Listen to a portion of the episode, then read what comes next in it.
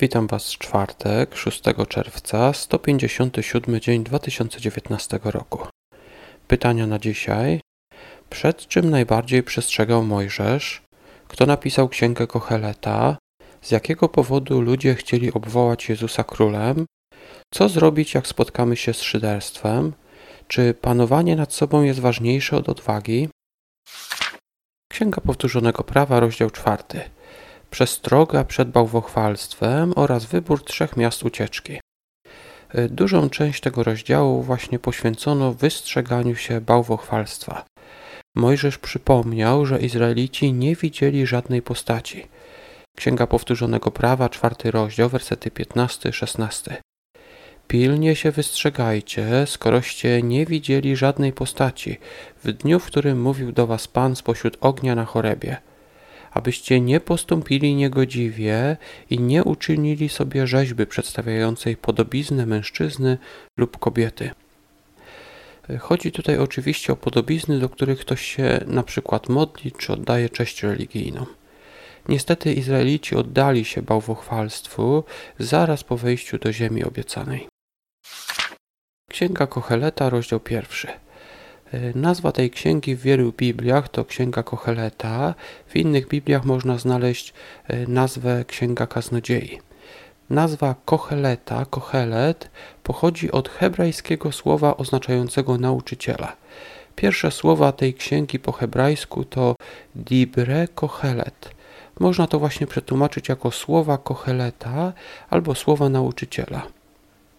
W innych Bibliach, jak już wspomniałem, ta księga jest nazywana Księgą Kaznodziei, bo to słowo kohelet można przetłumaczyć właśnie jako nauczyciel albo kaznodzieja.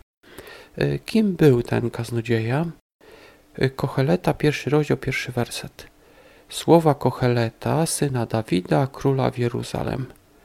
Chodzi tutaj najprawdopodobniej o Salomona – w pierwszym rozdziale pisze on o tym, że nie ma nic nowego na ziemi oraz o tym, że wszystko to marność i pogoń za wiatrem.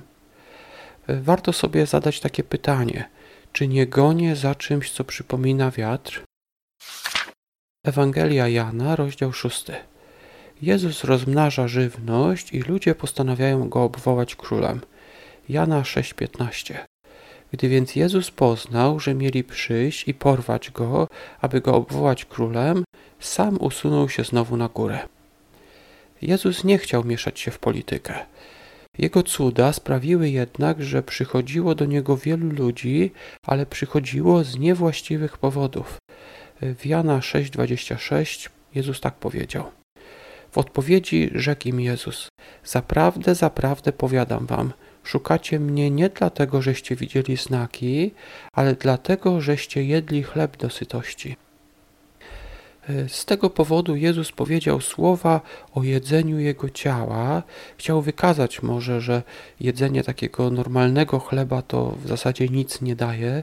Nawet jedzenie manny w przeszłości e, nie sprawiało, że ludzie e, żyli wiecznie, bo przecież oni umarli, tylko wskazuje na coś bardziej ważniejszego, na jedzenie Jego ciała, które może dać życie wieczne. Jednak właśnie te słowa o jedzeniu Jego ciała zbulwersowały wielu ludzi, wielu nawet Jego uczniów. Wtedy też chyba właśnie Judasz przestał wierzyć w Jezusa. Wielu uczniów tego dnia odeszło od Niego, ale chyba właśnie taki był Jego cel. Chciał, aby pozostali przy Nim tylko ci, którzy Mu ufają. Psalm 123 Modlitwa wyszydzanego. Słowa niby nie są nam w stanie zrobić żadnej krzywdy, ale jednak no, źle się czujemy, kiedy ktoś nas na przykład wyśmiewa czy wyszydza. Cały ten psalm to właśnie modlitwa kogoś wzgardzonego i wyszydzanego. Psalm 123, werset 4. Dusza nasza jest nasycona szyderstwem zarozumialców i wzgardą pyszałków. Y, psalmista y, czuł się nasycony szyderstwem, czyli to nie było może pojedyncze słowa, tylko tych słów było tak wiele albo tak często, że no niejako wylewały się one z psalmisty.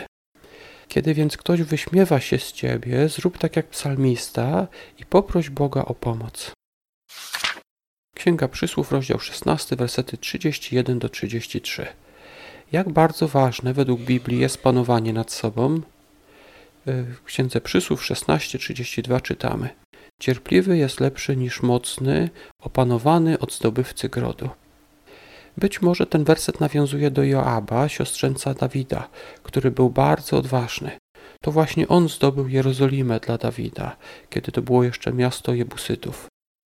Jednocześnie jednak Joab bardzo łatwo wpadał w gniew i zamordował przynajmniej dwie osoby, w tym swojego kuzyna. Ostatecznie zginął z wyroku Salomona, mimo że trzymał się ołtarza. Naprawdę opanowany jest lepszy od zdobywcy grodu. Co szczególnie warto zapamiętać z tych dzisiejszych myśli?